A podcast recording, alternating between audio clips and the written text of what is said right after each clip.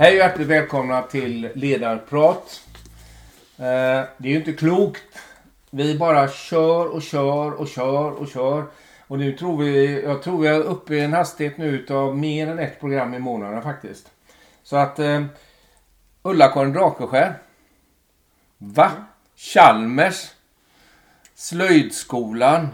Stoltheten i Göteborg, en av de största arbetsplatserna vi har Absolut. i Göteborgs kommun. Och där ska vi prata förändringsledarskap idag.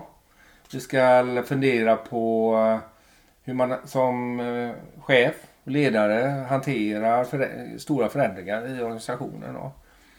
Men jag, jag tog med mig, Ulla-Karin, en bok. Ja, jag brukar ha böcker med mig i det här, men jag älskar ju böcker. Och, Eh, trots att jag är, dålig på att läsa så tycker jag om... Det är många bilder i den här. Men det här är faktiskt eh, Kiplings Djungelboken. Och eh, för oss som är intresserade av Djungelboken och inte bara den som är Disneys variant om man tittar på julafton och så. Så är, det praktverket här är ju fantastiskt. Men Akela heter ju ledaren i vargflocken. Känner du dig som en Akela? Ja, det gör jag nog. Eh, en vargmamma skulle jag nog kunna tänka mig. Eh, att det, det är en rätt bra beskrivning faktiskt. Social. Och så gillar du att jaga. Ja, i alla fall eh, ta sig fram till bytet eller det vi ska till. Ja. Ja. Så därför tänkte jag att vi skulle ta ett perspektiv när det gäller förändringsledarskapet ur ledarrollen, akelan, eh, gruppen, flocken då, den organisatoriska strukturen. Och då eh, har man ju eh, tänkt lite på det här med filosofi då. Om du har liksom din produ- produktion här nere och så har vi eh, våran, våran marknadsrörelse och sen har vi den filosofiska strukturen eh, i, i det vi leder. Eh, Känner du dig som en filosof? Jag tänker mycket ur ett filosofiskt perspektiv. Ehm, och, och någon sorts grund i både ja, men det som vi gör, där jag är och verkar och mitt eget liv. Så tänker jag mycket ur det existentiella perspektivet. Varför håller vi på? Mm. Eh, och jag, jag är en väldigt syftesdriven person. Mm. Och då är det omöjligt att på något sätt särskilja sig själv från det man håller på med. För det är ju själva livet. Mm. Så att eh, så tillvida så, så är jag nog jag är filosofiskt lagd. Mm. Jag ser ju på ledarskapet så att om du tar med dig någon form av filosofisk tanke in i, i, ditt, i din ledarroll då. Många säger ju till mig så här genom åren så här, ah, du vet jag blev chef eller jag blev så. Eh, Och det sa jag, det kan du väl inte ha blivit. Du har väl antagligen tilldelats eller så har man ju kämpat för den positionen på ett eller annat sätt. Eh, Eh, det är ju väldigt eh, konstig tanke det här med att jag blev. Utan har man en filosofi så här, jag vill leda, jag vill vara Nakela. Jag, jag tror på att min roll kan förstärkas av min personlighet då. Ja, Men det är precis så. Det är ju mycket mera vad man kan tillföra i sin flock. Jag, jag ser mig mycket mera som, precis som, som är det du pratar om i den här vargflocken. Eh, att alla, men vi har våra olika positioner, nästan spelpositioner i den. Mm. Och någon, någon behöver ju gå före, speciellt när det kommer till Mm. förändringsledning. Mm. Ehm, Men det gör ju inte att den alltid eh, är den väsentliga eller viktiga. Utan Mm. det kan ju vara de som vaktar boplatsen eller Mm. eh, gör de andra sakerna Mm. eh, som möjliggör att vi får återhämtning eller något annat. När vi satt här och åt middag hemma i familjen igår. Så säger eh, Britta att eh, hustrun att du vet ledarskap och förändringsledarskap i synnerhet är ju att du är där ute på det öppna havet. Och tänk på det, sa hon, att när du är ute på, utanför Vinga då, 3-4 meters våghöjd och är stormigt. Och så står fyren där trygg. Va? Och innanför där vet du att du är i trygghet. Du, du kommer i hamn. Du, bara du har passerat där. Och, och du har, har eh, modet att hålla kursen rak liksom. Att, att verkligen vara uthållig i det. Och då tänkte jag innan vi dyker ner i ämnet lite grann så hade jag, jag hade tre små funderingar då. Det är ju den här ständiga why-frågan, alltså meningsfullheten i varför gör jag denna förändringen? Som, som, eh, nu, nu ska vi förändra en organisation. Vi säger att vi har en övertalighet eller att vi ska vitalisera på något sätt. Eller marknaden har förändrat sig kraftigt och vi kan inte fortsätta att göra de produkterna, producera de produkterna vi har gjort kanske under mycket lång tid för att det har tagits ett steg. Och, eh, man kan ju titta på olika branscher. Fordonsbranschen nu som genomgår en väldigt stor förändring med batteridrift. Alla ska ha elbilar och, och, och, och det kan väl vara bra då. Men, men det får ju enorma konsekvenser. För, för det behövs inte så många ingenjörer som har ägnat kanske hundratals år att utveckla en mm. bensinmotor och sen så jaha, på fem år så, men vad ska vi göra istället? Det är ju en väldig förändring. Då. Den andra är ju begripligheten. Alltså att eh, den här förändringen var begriplig för mig själv. Och sen som för mina medarbetare också då kommunikativt var begriplig. Så, och då kan man ju säga okej, okay, eh, nu ska vi göra en förändring av miljöskäl och politiska skäl och så. Och sen så ska jag göra det begripligt i min vardag, arbetsvardag. Och den tredje delen är ju hanterbarheten. Hur hanterar jag den här förändringen? Mm. Och den är ju minst sagt eh, den svåraste tycker jag. För att eh, man måste vara trofast mot eh, vad man ska iscensätta. Och sen så, ja nu har jag varit tydlig med kommunikation. Och sen så ska jag verkligen göra det med alla konsekvenser som det får. Mm. För beslut, eh, ja vi kan ju sitta här i managementkonferens du och jag och så tar vi beslut. Men sen ska vi gå ut och säga, ja då har vi de här fantastiska medarbetare eller så personer. Vi har inte plats för alla nu. Och så startar en sån process då. Eller att vi ska flytta en verksamhet från en ort till en annan eller något sånt där. Eh, så att jag tänkte de tre tillsammans för mig i kärna i just förändringsledarskapet. Då. Mm. Hur tänker du runt det?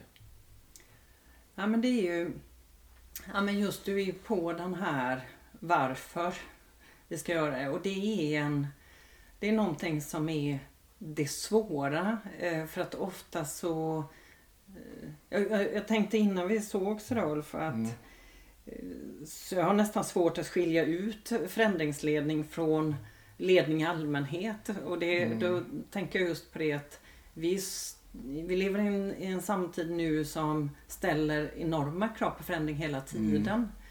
Mm. Um, med den tid i det paradigm som vi lever nu. Mm. Uh, vilket gör att man jag kan säga dagligdags hela tiden får tänka på att förutsättningarna har ändrats. Mm. Men sen då så i den roll och i det arbete jag gör idag på Chalmers så har vi ju varit igenom ett stort förändringsprojekt. Men jag tänkte på det eh, att projektet i sig är avslutat men det är precis då allting har börjat. Ja, ja. Men om man ska ta, komma tillbaka till det där syftet varför vi gör det så är ju det en väldigt svår del eller en utmanande del eh, ur olika perspektiv.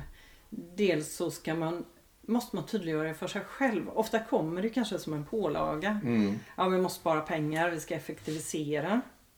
Vilket var en del i den förändringsresan vi har gjort, eller kravet på förändring. Mm. Men det fanns parallellt med det också eh, ett annat syfte med det och det är egentligen att vi ska eh, vara relevanta då. Jag jobbar ju i en, och leder en del av vår kommunikationsavdelning eh, och där har ju liksom kraven då förändrats vilket gör att vi måste se till att vi kan verka på ett, ett sätt och det ställer krav på att ja, men vi måste ha rätt kompetens, måste jobba på rätt sätt och mm. sådär. Eh, och då, då blir ju det en, en sorts tudelad vision man ska mm. formulera och också eh, för sig själv och för sin ledningsgrupp men också ta det ut till medarbetarna. Mm. Um, Så det är, en, det är väl en erfarenhet, är just att man måste lägga mycket kraft på Mm. det. Mm. Eh, för att annars så blir det ganska så, det är lätt att göra en powerpoint eller en skrivning om det. Mm.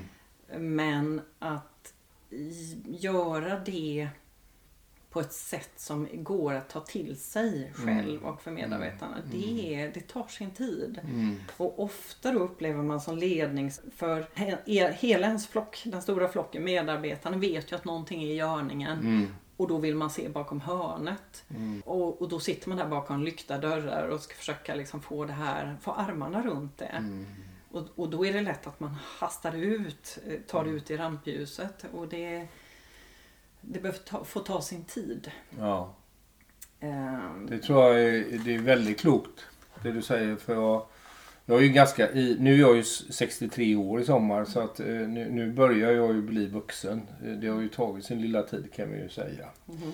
Men, men eh, jag var, när jag var yngre jag var för ivrig. Jag var för snabb på bollen när det gäller just ledarskapet i förändring. När det, för det är ju ett... Det är ju, jag tänkte på det innan vi träffades idag att när jag rakade mig i morse. Jag har ju inte jättestort så men okej då, då jag, jag rakar mig varje dag. Så eh, tänker jag mig själv som 37-38 år gammal. Eh, tills jag studerar liksom i spegelbild då och ser att jo, jo, förändringen har ju skett. Men eh, inne i mig så är jag fortfarande en ganska vital ung person. Eh, och eh, eh det är klart att jag har ju min rörelse, jag har ju min, min eh, tanke runt omkring det här med att så här ska en organisation vara eller jag kan, och så kommer det en pålaga som du säger. Av, av goda skäl. Och, och då gäller det ju att eh, dels vara lojal mot, mot eh, den rörelse som är iscensatt då. Och sedan kunna komma tillbaka och säga okej nu är det jag som ska faktiskt leda det här arbetet till det är genomfört då. Mm. Med allt vad det innebär. Och det är klart att då är, då är det nog klokt som du säger. Med powerpointen i fickan. Ta det väldigt solitt och bra genom resan. Så. Precis, och sen så ett sorts nästa steg i det där eh, det är just att beskriva vägen. Och det kommer ju också med ledarskap. Vi var väl inne på det här att gå före men i ett förändringsledararbete är det särskilt viktigt. Man är nästan som en stigfinnare eller en guide. Ehm, och eftersom om man har det uppdraget och den karaktären så då är man ivrig att gå på. Men det gäller att göra den här kartbilden eller vägbeskrivningen och återvända till den om och om igen. Att visa på, det är någonting som jag när jag reflekterar efter det här året av förändringsprojekt. Eh, det kan kännas tråkigt för en själv och för medarbetarna när man helt enkelt har en en bild över vägen eller processen med olika steg. Det känns ju tjatigt att stå i möte efter möte och dra det där. Men eftersom eh, jag menar hela, hela utmaningen med förändring, eller en av de stora är ju att vi är individer och har så olika erfarenheter och förutsättningar för när man går in i en förändring. Eh, så måste man ha den här bilden över resan, vilka steg vi tar och också kunna då visuellt och i ord dela eh, Okej, nu har vi gjort det här därför att nu går vi in i den här eh, fasen och så vidare. Men inte minst också för att kunna sätta eh, ett stopp. Att säga att nu kompisar, vi gjorde det i början av det här året. Till sist kunde vi då eh, ha en, ett tillfälle där vi säger att nu har vi gjort den här resan med alla de här stegen. Och det är ju inte riktigt sant. För att det är ju som du var inne på i det tredje perspektivet att det är egentligen då allting börjar. Men det har jag upplevt liksom från tidigare förändringsprojekt. Det är ju att många håller ju fast och vill inte riktigt acceptera att, man då, att vi har gjort resan utan det finns ju ofta en sägning, alltså ah, ja, omorganisationer kommer och går eller ja, det är bara lite nya chefer. Alltså det är någonting som Ja. rör sig på ytan. Och därför så måste man ta det om och om igen att berätta, men nu har vi faktiskt gjort de här stegen eh, och vi har tagit oss hit och vi kan börja leva på vårt nya sätt. Eh, och jag tror att det är det känns tråkigt som sagt men det är nödvändigt för att också kunna gå vidare. För du kan också relatera till det att Mm. nej, vi är inte omorganisation. Vi är inte i det här, nu lever vår nya värld Mm. tillsammans. Mm. Ehm, Det här leder ju oss in på ett annat ord jag har funderat väldigt mycket på. Det är ordet lojalitet. Man har ju, sin, som du säger, man får ett påbud. Nu ska vi göra det här och det finns goda skäl för det. Och man går in då i den, man kan säga att det känns en meningsfullhet i det då. Att okej, okay, de- här skälen gör vi detta. Och sen så gör det begripligt som du säger, vi gör en fas och sen så startar uh, handhavande arbetet då. Men lojalitet är att för, för mig är det ju också i, i förändringsdel eller i ledarskap överhuvudtaget, i allmänhet, så är ju att man kan ju i princip ha vilken åsikt som helst. Jag kan ju driva en fråga tills beslutet är fattat. Då är man lojal med beslutet. Mm. Och det är också ett, när man gör en stor förändring då, då kan jag ju få lätt att, ja, jo, jag förstår. Jag är rent intellektuellt och så, men jag, jag känner ingen lojalitet med det här. Och det tycker jag nästan en av de svåraste frågorna att hantera lojalitetsperspektiv. För, för att om man är dislojal, och jag uppbär ju ändå en lön, det är ju som ingen charity, utan man får ju en lön för det arbete man presterar. Och klart att pre- presterar då kontraproduktivt med det som vi har fattat eh, gemensamt eller eh, eh, auktoritärt. Men På något sätt så har det fattats ett beslut då. Och då eh, kommer ju lojalitetsfrågan in där. Och för mig är det för det, då blir det ju disciplinärt eh, kan man säga. När det är lojal mot de fattade besluten då får det ju en konsekvens. Den tycker jag är, det tycker jag är en, en det är ganska, man kan ju gå in och peka med, nu gör du som jag säger. Och så får man läpparnas bekännelse. Men du får en buy-in då att du säger att ja, jag vet att du inte tycker det här är bra. Men vi jobbar på nu, sida vid sida. Kämpa på. Där tycker jag det är jätteintressant. eh, För att jag tänker så här att jag tänker på två saker. Jag tänker på lojalitet och jag tänker på tillit. För mig som ledare så måste jag i det initiala skedet när man då är, satt till att genomdriva eller leda i en förändring. Då måste jag vara lojal med mig själv och brottas med mig själv. Är detta någonting jag kan stå för? Tror jag på det här? För att om jag, om jag ska genomföra en eh, förändring, en kännbar förändring för att vara trovärdig och också då, det kommer ju till den här grundfrågan, varför håller man på? Eh, då måste jag vara först lojal med mig själv. Kan jag göra detta? Kan jag stå upp för det? Eh, annars är jag bara en utförande chef Mm. och sätter mig också över mitt eget. Då. Mm. Det kan ju finnas skäl till att man vill göra, eller ja, känner att man Mm. behöver göra det. Men sen ingår det ju, har man då passerat den, då ingår det ju i rollen. Det är ju det jag har betalt Mm. för. Mm. Och det är en del av mitt uppdrag eh, och min roll att Mm. genomföra det. Eh, har jag sagt ja till mig själv, då är jag lojal med att göra det. Mm. Men när det kommer till alla kamraterna i flocken, alla, alla våra medarbetare. Eh, då pratar man mycket om att du ska vara lojal och sådär. Jag tror inte på det. Jag tror att det handlar om tillit mycket mera. Eh, för att, och, och där, därmed är det ju mycket svårare om man inte har hunnit bygga upp en tillit mellan de ledare, den ledningsgrupp som ska då gå före i den här förändringsprocessen. Ja. Om, och det är ju inte ovanligt att det kommer liksom en flock, en helt ny ledningsgrupp och sådär och sen så målar man om världskartan. Ehm, och så, så avkräver man eller förväntar då att folk ska följa efter. Men det Ja. finns ju liksom ingen riktig grund för det. För att jag menar visst har vi några spanare i flocken som, jajamensan, de, de går ganska raskt. Men merparten gör ju inte det. Mm. Eh, och då upplever jag att man har på något sätt ett förtroendehull Mm. om man har byggt en tillit. Mm. För att på något sätt så det finns ju det finns ju likhet med att avkräva lojalitet. Det är det som avkräver att eh, du ska följa mig för att jag är din chef. Jag har makt att bestämma. Men det är en helt annan, att vara ledare det är ju det är ju inte jag som bestämmer, det är ju de som väljer om de vill följa mig. Mm. Annars sitter man kvar på samma position. Och det är Ja. därför, som jag ser också, det är därför havererar ju väldigt mycket förändringsprojekt. För att det är som du säger, det är liksom lite fernissa på, över en ganska krackligt underarbete. Mm. Så att jag tycker att ja, lojalitet och tillit är två viktiga begrepp men, men eh, när det kommer till att gå ut i den nya terrängen så är tillit väldigt mycket viktigare. Ja, jag tycker det är så bra det du sa nu. Så, eh, det, kommer jag att tänka på eh, lång tid framåt. Det var väldigt klokt sagt det där. Jag tänkte på när du berättade och, och la ut texten nu så fick jag en bild i huvudet. Det var att du, eh, jag stod på skrovsidan på Estonia och hon sjunker. Va? Mm.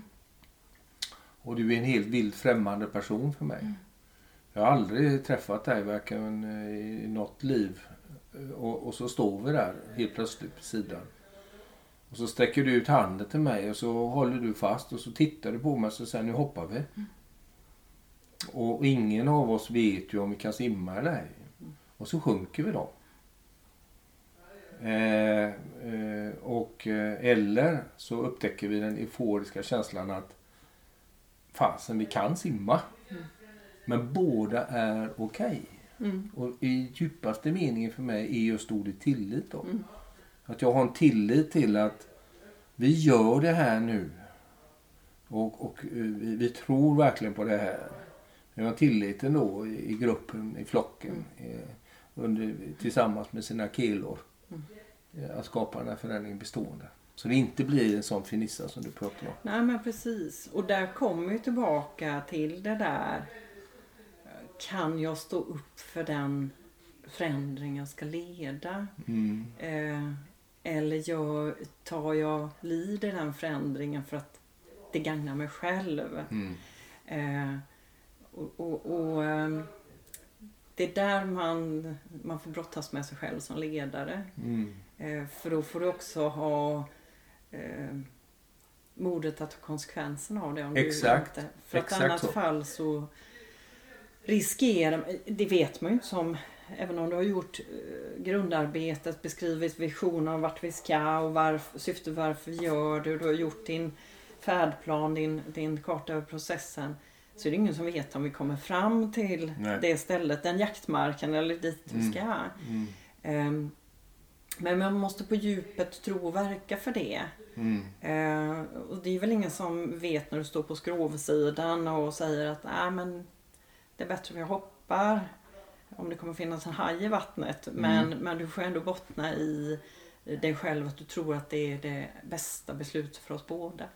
Mm. Vänner, vi, alltså det här, det här har vi kunnat ha på med länge. Mhm. Jag, jag, jag tänker så här att vi har, vi har haft några stycken som har kommit tillbaka här några gånger. Jag skulle Mm. gärna vilja fortsätta det samtalet med dig. Mm. Om man får. När hösten kommer. Jag tycker det är just det här med tillit. Och då tror jag att man skulle, om det är okej med dig att när hösten kommer så skulle vi kunna prata just tillit i ledarskapet. Mm. För det påverkade mig väldigt mycket vad du sa Ja. där. Eh, ja, jag kan väl bara säga så här då att vi eh, kommer tillbaka. Nästa gång så ska vi prata med en, en av ledande personerna inom Göteborgs hamn. För då ska Cecilia Magnusson eh, som sitter i styrelsen för Göteborgs hamn eh, sitta ner och prata ledarskap. En väldigt viktig näring i, i, i Norden och eh, vara politiker och ändå vara med i en operativ verksamhet där du har en stor och mäktig eh, privatägd hamn som granne. Det är, och det får inte ta stopp för, för då eh, pajar hela industrisidan. Så det ska bli jätteroligt. Så att från det här med förändringsledarskap, tillitet. Så jag har ju inga gåvor. Så någon gång har de fått en bok och sådär men det här är framtiden, hoppas vi.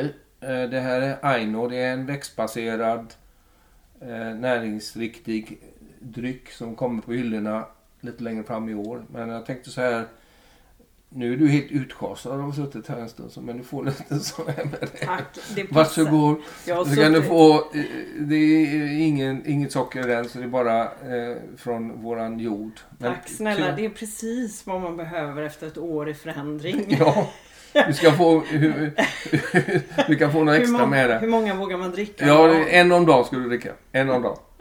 Riktigt så, så ska du få se. ja, då får vi se vad som har hänt när jag kommer tillbaka i höst då. Ja, tillit. Tusen tack för att ni tittar in. Hej då! Hej.